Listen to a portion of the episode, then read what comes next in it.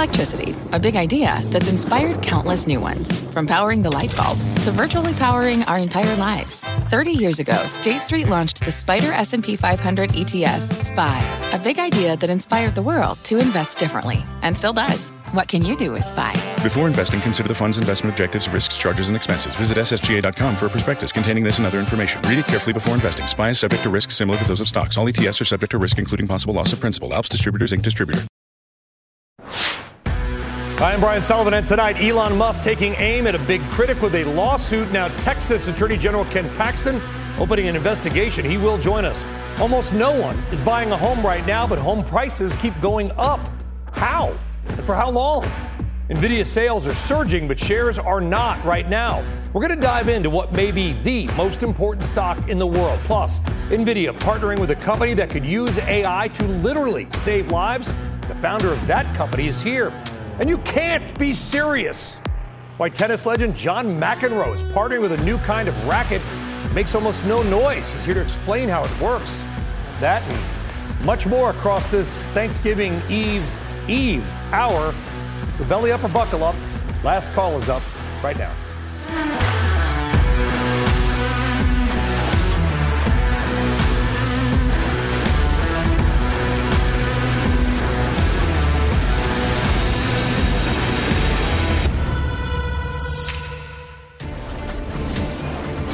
Right, good evening here. Good afternoon out west. I am Brian Sullivan. We have got a packed show for you tonight, but as you saw from the snazzy animation, we got a developing story, as we call it in the biz, and it's another black eye for crypto.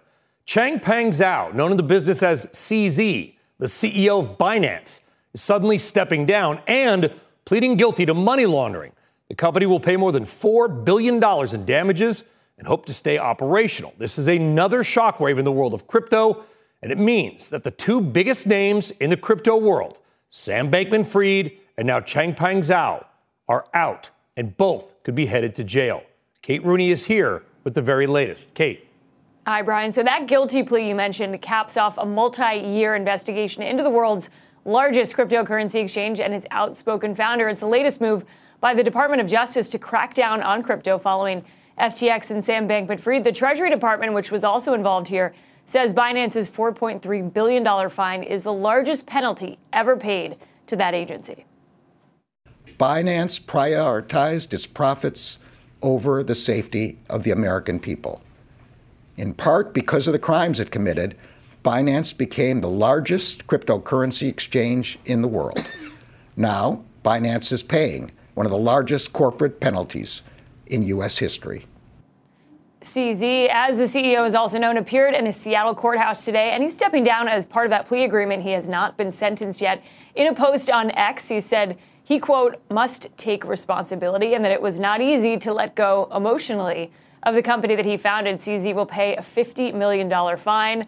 As part of that $4 billion penalty, the company is appointing a new CEO, Richard Teng. He did try to try uh, to draw a line ra- rather between what happened over at Binance and then what happened with Sam Bankman-Fried, pointing out in a post that U.S. agencies did not allege Binance misappropriated any user funds or engaged in market manipulation. The DOJ did, however, outline some of the crimes facilitated through Binance, including transactions that aided child sexual abuse terrorist financing, and then sanctions violations. Those who are now left in this industry, in the crypto industry, tell me that a resolution of this Binance investigation, it could be a good thing, letting the industry move forward. Here's what Brian Armstrong, the CEO of Coinbase, told me earlier. It has been frustrating at times. We've seen competitors come on the scenes and not take that approach.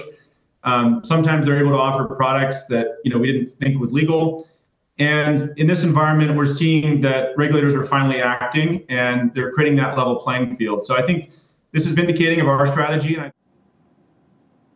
Bitcoin and crypto markets turn lower after all of this, but the industry is nothing if not optimistic. Brian, as Fundstrat put it, Changpeng Zhao's guilty plea significantly reduces a major market risk. This outcome lays the groundwork for improved market stability and increased institutional interest in the space. They view any Binance related dips as buying opportunities. Brian.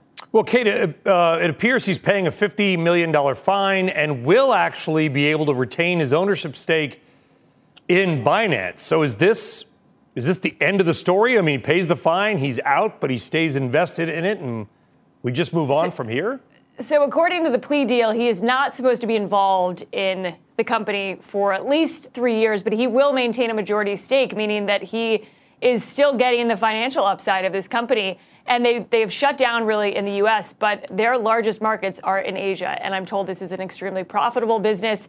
So, the financial hit for him, some described it as a drop in the bucket. He is, by all accounts, a billionaire. He can likely afford a fine like this.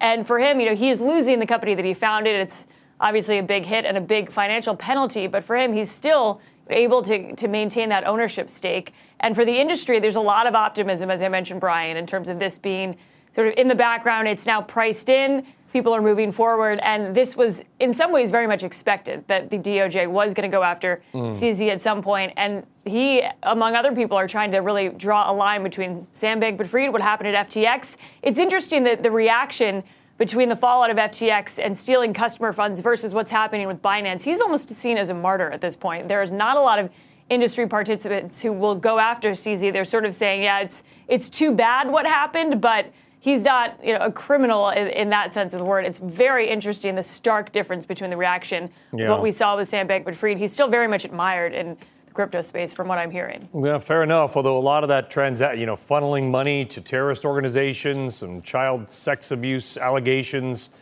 hard to track. Uh, Kate Rooney, thank you very much. All right, let's bring in somebody who knows this company very well. Patrick Hillman is the former chief strategy officer for Binance and was arguably CZ's right hand man.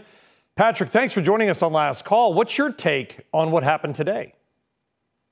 Look, I think this is a very bittersweet moment, both for the company, for CZ, and the industry. I know Kate just talked about it, but you know, over the last year, the company has been, you know, derided and it has been accused of FTX-like crimes, market manipulation, stealing user funds, fraud.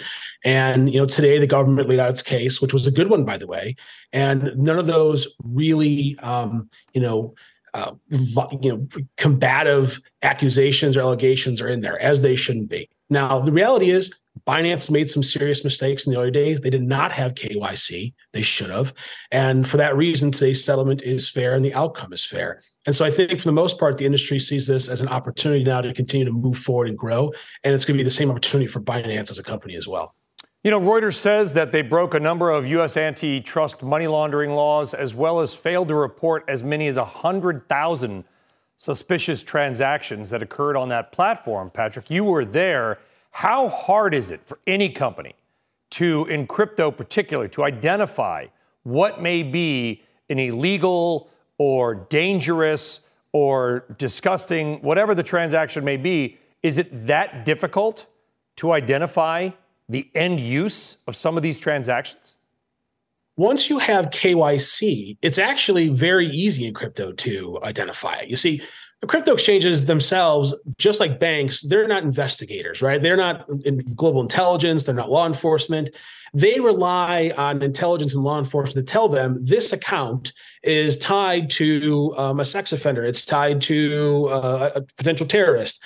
And then once the law enforcement agency goes to the agency and uh, goes to the, the exchange and tells them this account is compromised, because of blockchain, an exchange can not only lock down that wallet immediately, but they're able to look across the network of every transaction that that wallet has engaged in and map out complex potential networks of criminality, which is something that is not afforded to law enforcement or the intelligence community in traditional finance, which frankly is a narrative that has really been lost. And so crypto is probably one of the greatest technological advances that has ever happened to the law enforcement field. Yeah. Uh, no KYC for those not in the know, know your customer, things like name, legal, you know, birth date, social security number, et cetera, I guess, to identify if, if my account for Binance wired 100,000 in crypto to somebody in, in Iran with, you know, unknown end purposes. But Patrick, what would you say to people sitting here watching CNBC right now that have been maybe poking around crypto or thinking about poking around crypto and they see, you know, uh, Sam Bankman Fried, they see a couple others before that. They see this now. How should they have any confidence in the industry? Look, Sam Bankman Fried is not um, is not a, a, an issue crypto. That was just good old fashioned fraud, in, in the words of the actual prosecutor. So I think we have to put that aside, as hard as I know that is to do. I think today, though, looking at the reality of the allegation against Binance, and by the way, I assume that there are going to be other exchanges that will have similar allegations brought against them. When these companies launched, very few of them had KYC from the start. They did not see themselves as a global financial institution. They saw themselves as a startup that was basically selling these little tokens on a website. That's not the reality. And the government has been very clear in that now. And so this is just the first step. And I think will be more to hold those exchanges accountable. But the reality is, it's a very different industry today, and the industry will continue to grow. Patrick Hillman, really appreciate you coming on. Uh, thank you very much, Patrick. Thanks for having me, Brian. All right. In the meantime, stocks, at least a couple indexes, snapping five-day win streaks. The Dow down about one tenth of one percent. The S&P and the Nasdaq they were down more and they broke those five day win streaks. Hey, it's been a great month so far. Can't go up every day. All right. The big winner of the day, lab equipment company Agilent Tech, up almost nine hours, beat earnings expectations despite what its CEO called a quote challenging year. The biggest decliner was Jacobs Solutions, the engineering company, down nearly 9%, disappointing investors with its earnings up and down the exact same. All right. Up next, NVIDIA After Dark. All the news you can use on a very important stock. Plus, Texas AG Ken Paxton following Elon Musk's lead. Going after nonprofit Media Matters amid fraud allegations, Paxton will join us live on Last Call in moments.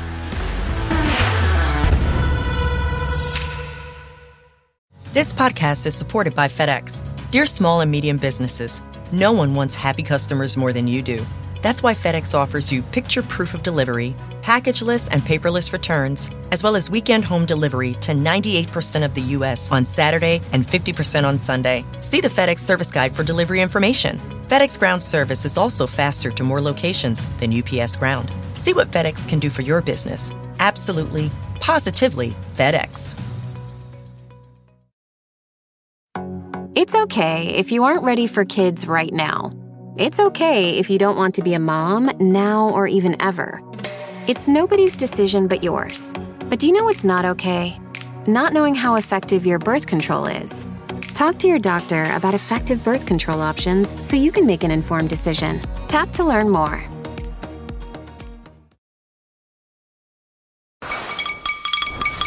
All right, time for tomorrow's news. Tonight, some of the headlines you're going to be talking about tomorrow morning, CNBC style. First up, the Wall Street Journal is reporting the Strategic Organiz- Organizing Center, that's a coalition of labor unions, seeking three seats on Starbucks' corporate board. That could further ratchet up the tension between Starbucks and its workforce. According to people familiar with the matter, the group has already nominated three candidates for the board seats. Their names not disclosed in that report. Wow. For more on the story, let's bring in the Wall Street Journal deputy bureau chief who got the scoop. That is Kara Lombardo. Kara, Great scoop. Thanks for joining us here on Last Call. We've seen labor organizing everywhere this year. I think this is the first time we have seen a labor union say, guess what? We want a seat or three seats on the corporate board.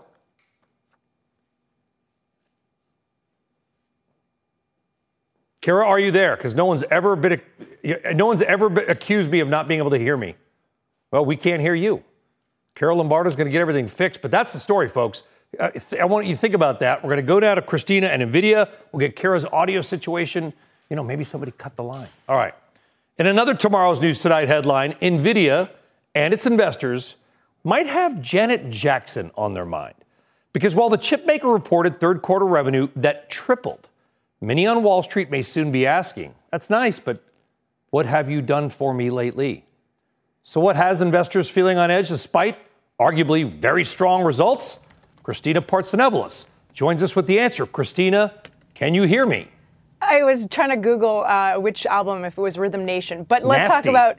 Oh, nasty. Okay. let's talk about NVIDIA because it was another beat across the board, record revenues, uh, sp- specifically with the data centers. That's NVIDIA's bread and butter.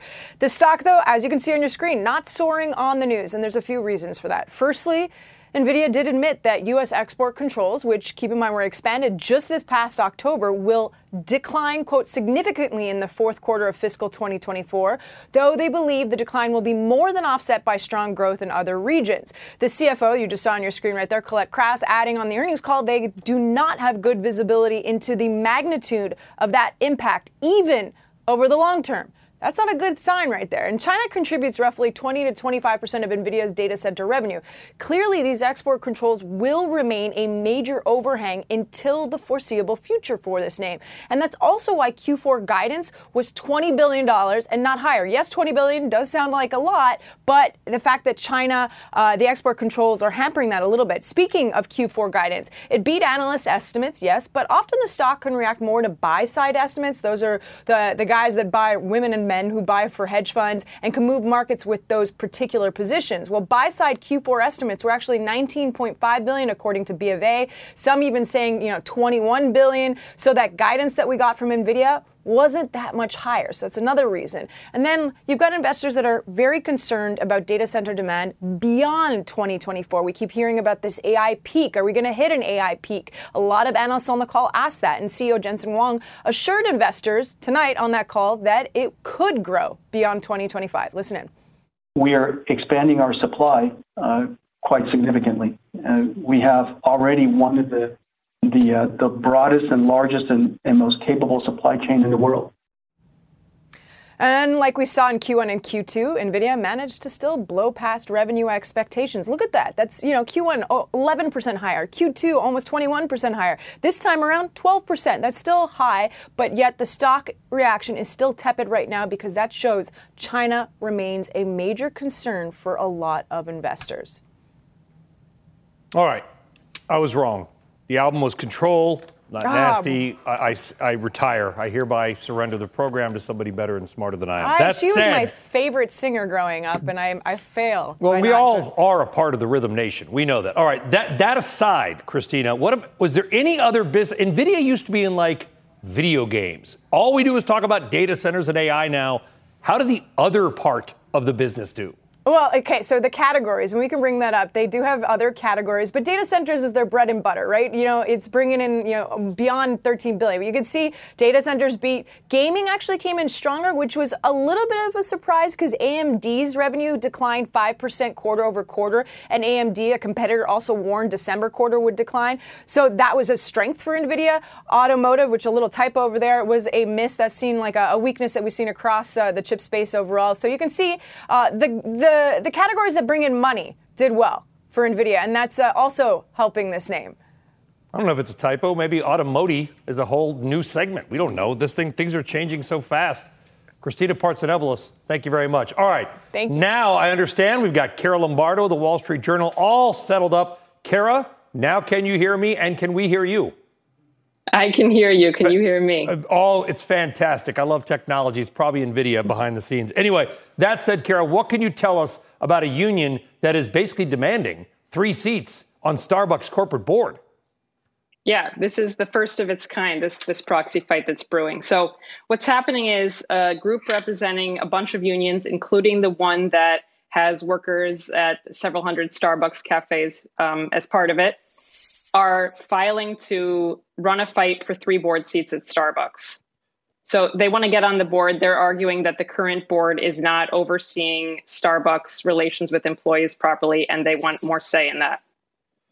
Is there any chance this happens? Has Starbucks issued a response? You know, Starbucks obviously would prefer that the union not be organizing. They'd rather just work directly with the workers. They say they're making improvements themselves giving more money to baristas and the like. But you know what what's interesting here is this group has a very small stake in Starbucks shares. What's really going to matter is can they win over big shareholders, the, the vanguards and the block rocks of the world, and can they get them to support the cause? a lot of people would say it's hard to do with a small stake. You know, we've seen in recent years companies like Exxon have had activists that owned very small portion of shares but still had success. Kara Lombardo, good scoop there. And uh, the ball is in Starbucks court. Kara, thank you for coming on. Appreciate it. All right, now let's talk economy and the Fed because your next guest has often been out there way on his own, saying the economy is going to be just fine. And guess what? He's also been right. And now he says all the apocalyptic doomsayers need to step aside or change their tune. David Zervos of Jefferies joining us now. He is their chief market strategist, making his last call debut, I think. And this is why we love you. Okay, this is this is one of your official Wall Street notes. You don't write like other people do, or at least not most economists. So please do not fall for another one of those flawed demand side Armageddon style recession calls. Next year, the economy may slow a bit, but all this Keynesian inspired PC voodoo and witchcraft must be ignored. It is highly toxic for both your mental and financial health. Yes. What, are you, what are you really trying to say? I'm just trying to talk about all the folks last year that told us that we needed to go to a six or seven percent unemployment rate to get inflation back to two percent by the end of 2024. And the reality is, inflation's at 3.2, and the unemployment rate's 3.9, and a lot of their Phillips curve based models, and I don't want to get too wonky with mm-hmm. everybody, but you know, there, there are these models that are based on these trade-offs between inflation and unemployment. One is demand. One is demand and their side, demand side, and, and the other. Uh, you are the supply side. I'm a supply side. They are the demand side. And, and why? How did they, which is by the way probably the bulk of Wall Street, get it wrong? What did they miss? Because they tend not to look at the supply side, Brian. They tend to fall back on these demand side models that really are the the the do the heavy lifting at the Fed. They do the heavy lifting at all of the universities. They are the, the kind of the thing you learn about in your macroeconomics 101 class.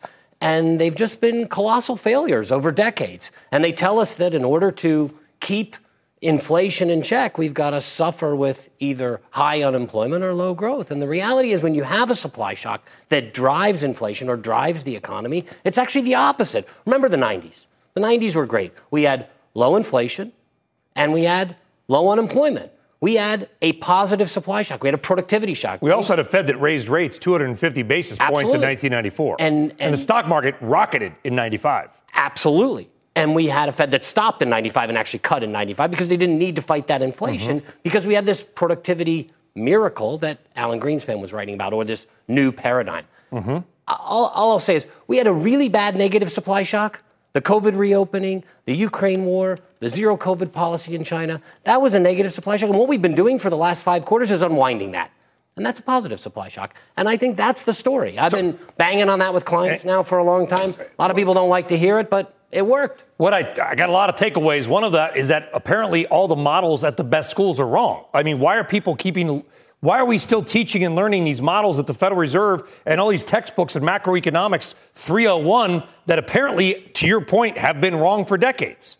Well, because a lot of people built a lot of architecture around them and built careers around them, and they built oh, journals so, around that's them. That's amazing. Look, I'm, a, I'm a I'm a Rochester trained economist. We had Chicago style. We had Chicago style professors, supply siders. Okay. Those were who we learned from. Neoclassical economists, not Keynesian economists. And I, I think Brian, the bulk of the policy-making economists out there, the folks that populate the Brookings Institute, the Peterson Institute, the rest of these, and the administration's economists, and many administrations economists, they come from a different ilk. And look, I'm just not one of them. And so I try to look at it a little differently for our clients. Not always right, but I think we've had a really good call with the supply side story. This I'm shocked that deeply ingrained quasi political organizations that support hundreds of billions of dollars of revenue don't change. That's a, that's a please note sarcasm. Um, so, is next year, yeah. is 2024 1995? Meaning we could have a darn good year again. Well, I, I, think what 95 teaches you, 94, 95, 96, 97 teaches you is that if you get a real productivity story, which could be AI, could be what's happening in NVIDIA, could be, it could be there, we don't know, and it doesn't feel the same as the 90s, but you, you can have higher rates and still have reasonably good stock market performance and strong growth. I think what we will have is a period of somewhat slower growth.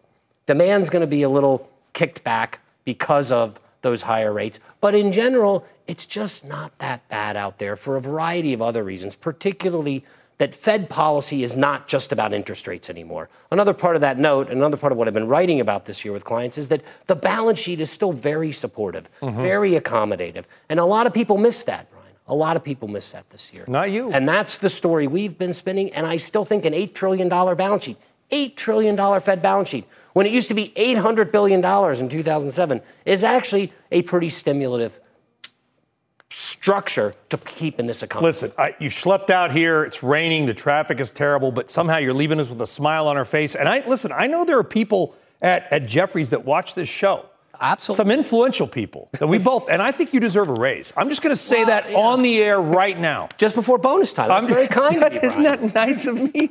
David Zervos, thank you very much. Got it right. Nailed it. All right, still ahead. After accusations of hateful content next to advertisers, Elon Musk broke out the data. Claims the nonprofit Media Matters website made up or at best tried to game Twitter's systems in order to get a specific result. Now, Texas Attorney General Ken Paxton is taking a look, and he is here live next.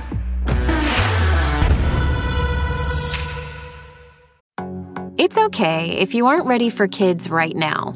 It's okay if you don't want to be a mom now or even ever. It's nobody's decision but yours. But do you know what's not okay?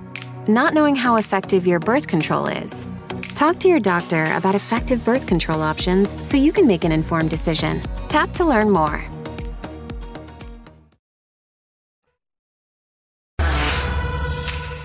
All right, welcome back to Last Call. The fallout following Elon Musk's controversial post on X is intensifying. A group of 27 Democratic lawmakers are accusing X, the ex chief, of profiting from anti Israel propaganda. In a letter to Musk and X CEO Linda Yaccarino, Lawmakers noted reports from nonprofit organizations that showed people with the X premium accounts are, quote, glorifying barbaric acts of violence against Israelis.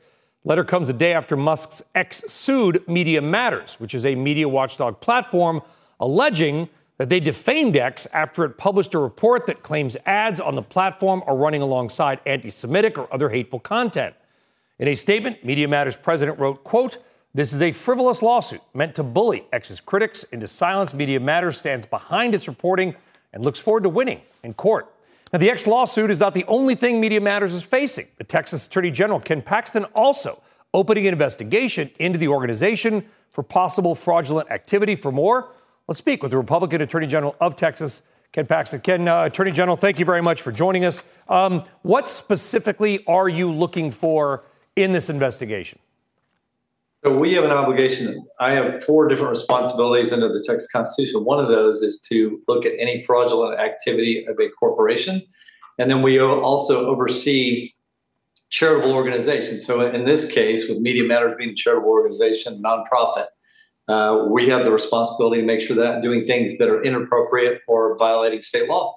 We've started off with asking them questions, and we're going to ask them questions, and whether that leads to anything else, we'll be determined by their actual behavior and what information they turn over. There are already people, of course, questioning the, I won't say the jurisdiction, but Texas's involvement, given that X, formerly known as Twitter, is a California based corporation. What is the people and the state of Texas's interest in this?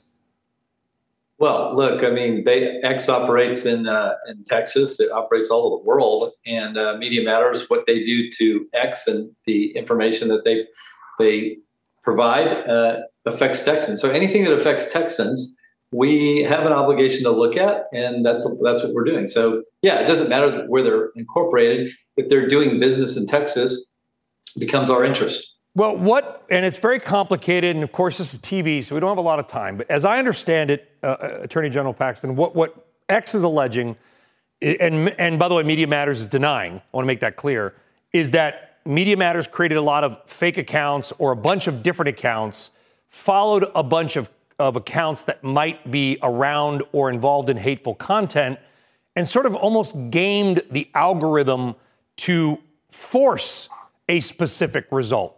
They deny it. Let's say they actually did that. Is that illegal in any way?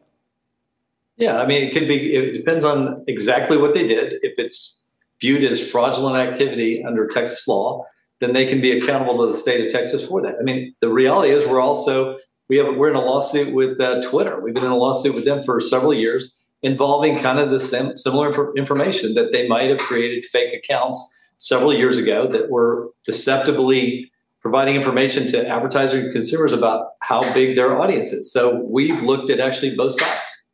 Yeah, because there are just regular users that probably have multiple accounts for multiple different multiple different reasons.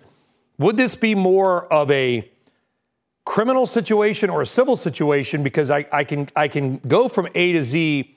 If it, if the allegations are accurate, you're damaging X's business by basically doing this and then writing about it and then spooking advertisers away. Yeah. So for us, we don't have any authority to investigate or do anything criminally unless we're referred that by a local district attorney in Texas. So a district attorney in Texas would have to do the, the investigation, refer us to either an investigation or a prosecution. Until then, everything that we're doing is completely civil, related to what exactly what you're talking about.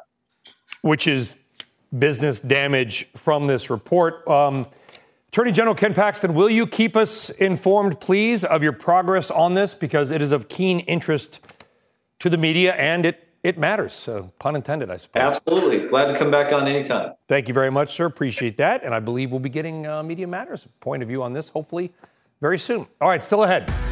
Buying a house in this market may seem impossible, and it's driving home sales to the lowest level in more than a decade. So, why do prices keep going up in many places? Our A list panel joins us next.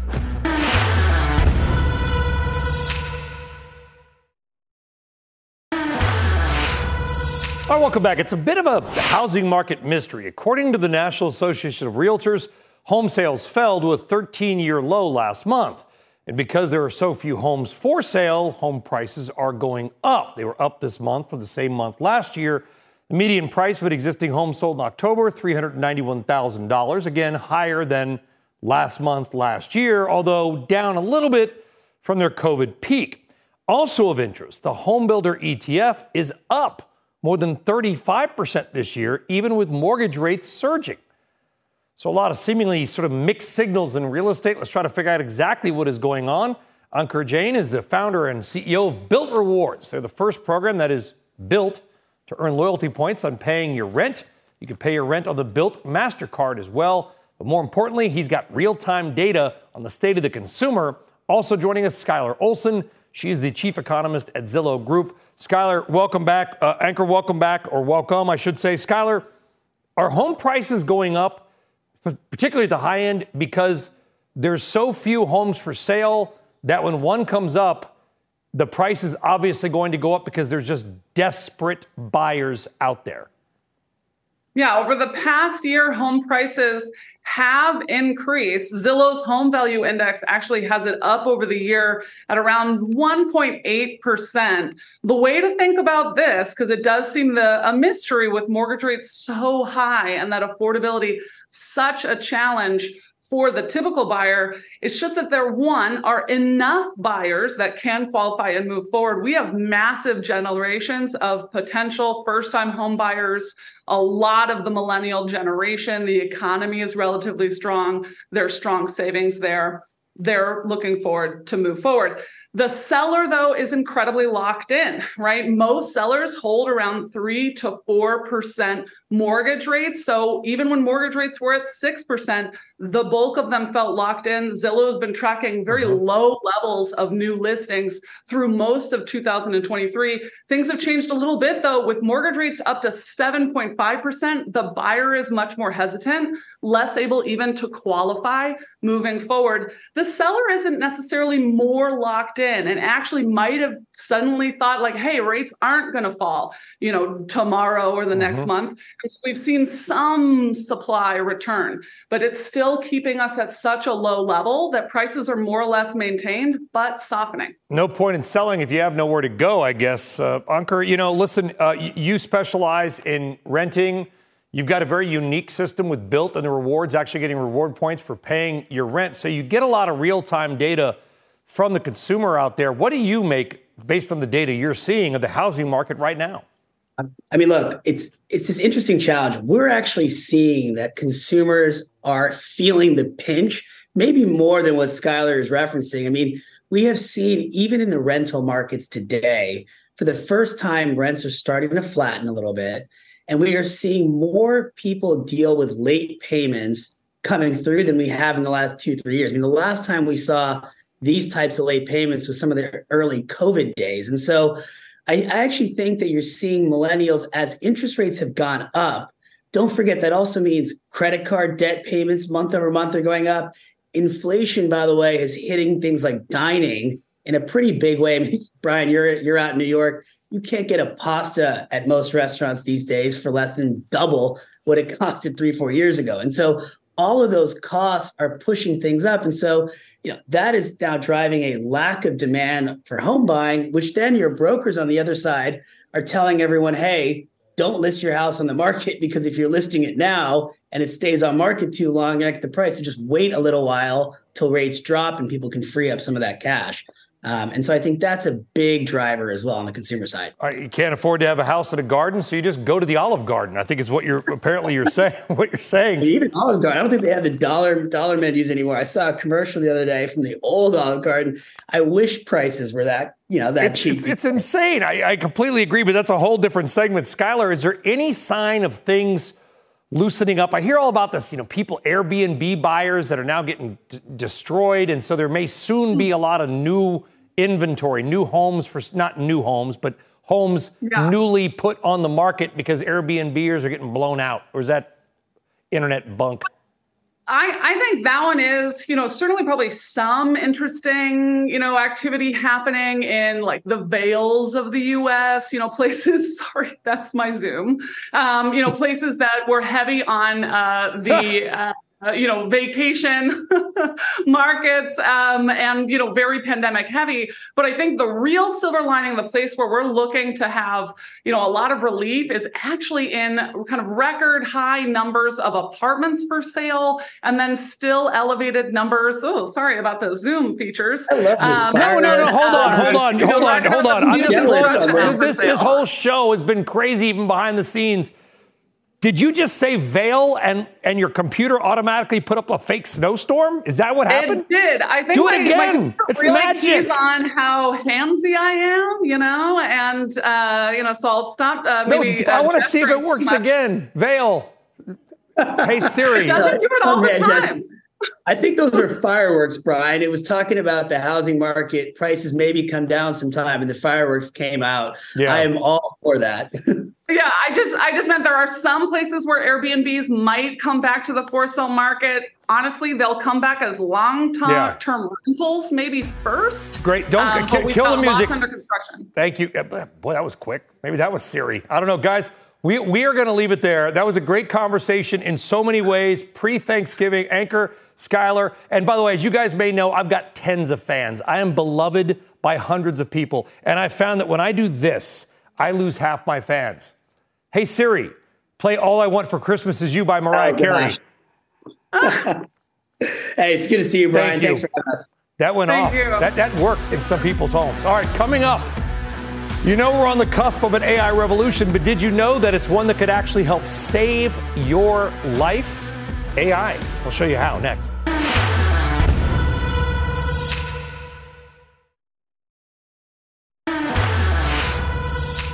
All right, welcome back to Last Call. There's been a lot of talk on this network about NVIDIA. Their earnings are out today. Everybody's focused on that side of the story, but there's another, maybe more important side of the NVIDIA story.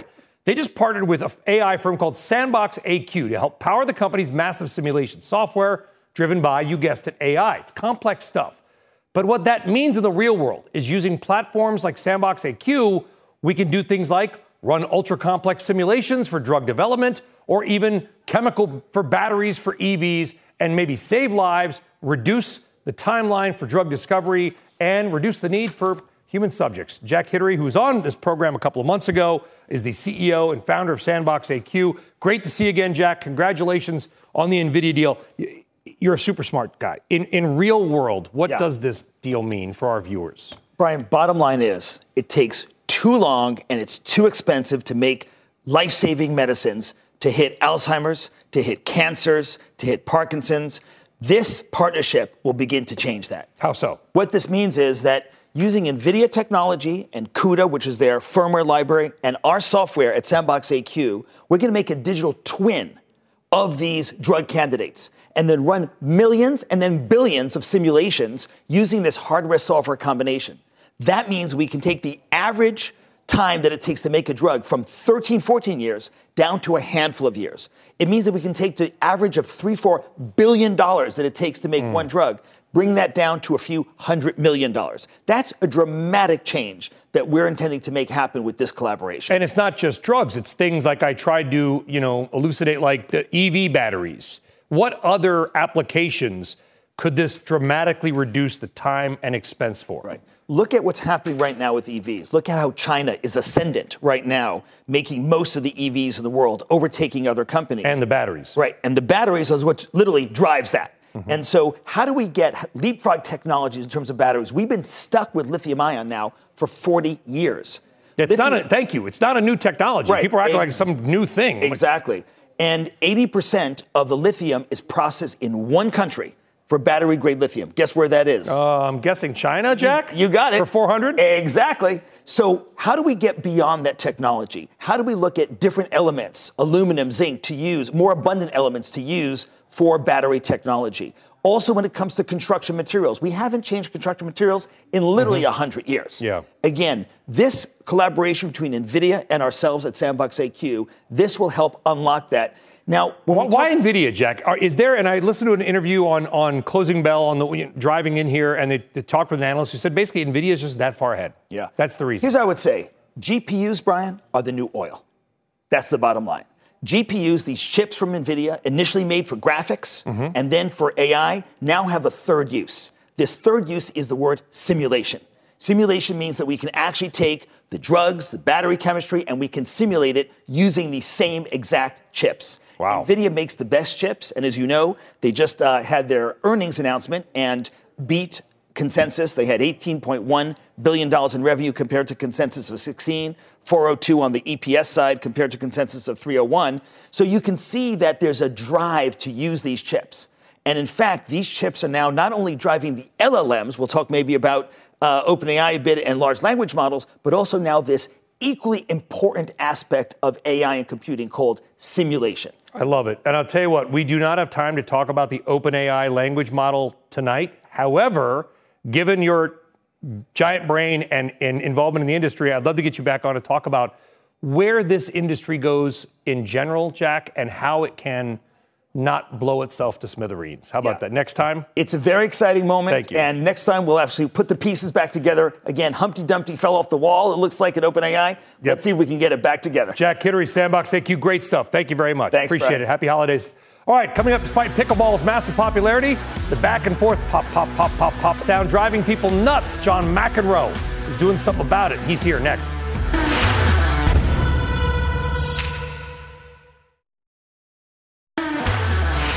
Welcome back to Last Call. Pickleball is the fastest growing sport in America. Yes, pickleball. 36 million people played the game last year. But there is a big problem that may be holding the sport back. It's too noisy. You hear that sound playing right now? That has led to 911 calls, lawsuits, and apparently even a hunger strike in neighborhoods across America. It's ridiculous. But a pickleball paddle company may have found a solution. And that is this it is called the Owl. Shh. It is a pickleball paddle that reduces the sound of games by half. And it just got a big endorsement from one of the greatest tennis players of all time. That, of course, is Mr. John McEnroe, seven time singles Grand Slam champion and Owl Sport spokesperson. Uh, John, it's great to have you on last call. Normally, we're not, you know, doing like product stuff, but the, the sound of pickleball is a real problem. Yeah, they, they probably should have gotten Bjorn Borg because he was very quiet on the tennis court, but they instead chose something someone who was rather loud on the court. But I think, as you pointed out in your opening, that one of the biggest complaints, if not the biggest, is the sound of that plastic ball. There's a certain beauty to a tennis ball when it's struck with ferocity, but you couldn't say the same about pickleball. So I think actually the owl's onto something because uh, if it's 50% less loud, that's going to make a lot of homeowners happier than be able to sleep at night. So I, I think this is going to be a good thing for the sport. Yeah, I'm going to read a little bit here. This is there was an article a couple of months ago, John, in the New York Times about pickleball. Here's what some people quoted in the New York Times had to say about the noise. It's like having a pistol range in your backyard. It's a torture technique, said another guy. And old Debbie in Phoenix said, living here is hell. Now, of course, th- those are a little bit extreme, I think. But for those not initiated, like, how is this? Are we overblowing the sound of pickleball? Well, I mean, those might have been fellow tennis players that were, you know, perhaps wondering where our sport was headed. And I'm hopefully, I'm hopeful actually that it helps both sports. I think that's a little bit over the top. I mean, for someone who's known for at times going a little over the top myself, I think that's you can't quite compare it to what you just talked about. But yeah, living here is hell. You have a pickleball court in your backyard. That's not hell. It's it's not hell, but it's you know it can be annoyingly loud and um, you know it's causing some clashes uh, uh, between the two sports. But uh, I think ultimately would be both be better off if we live happily ever after.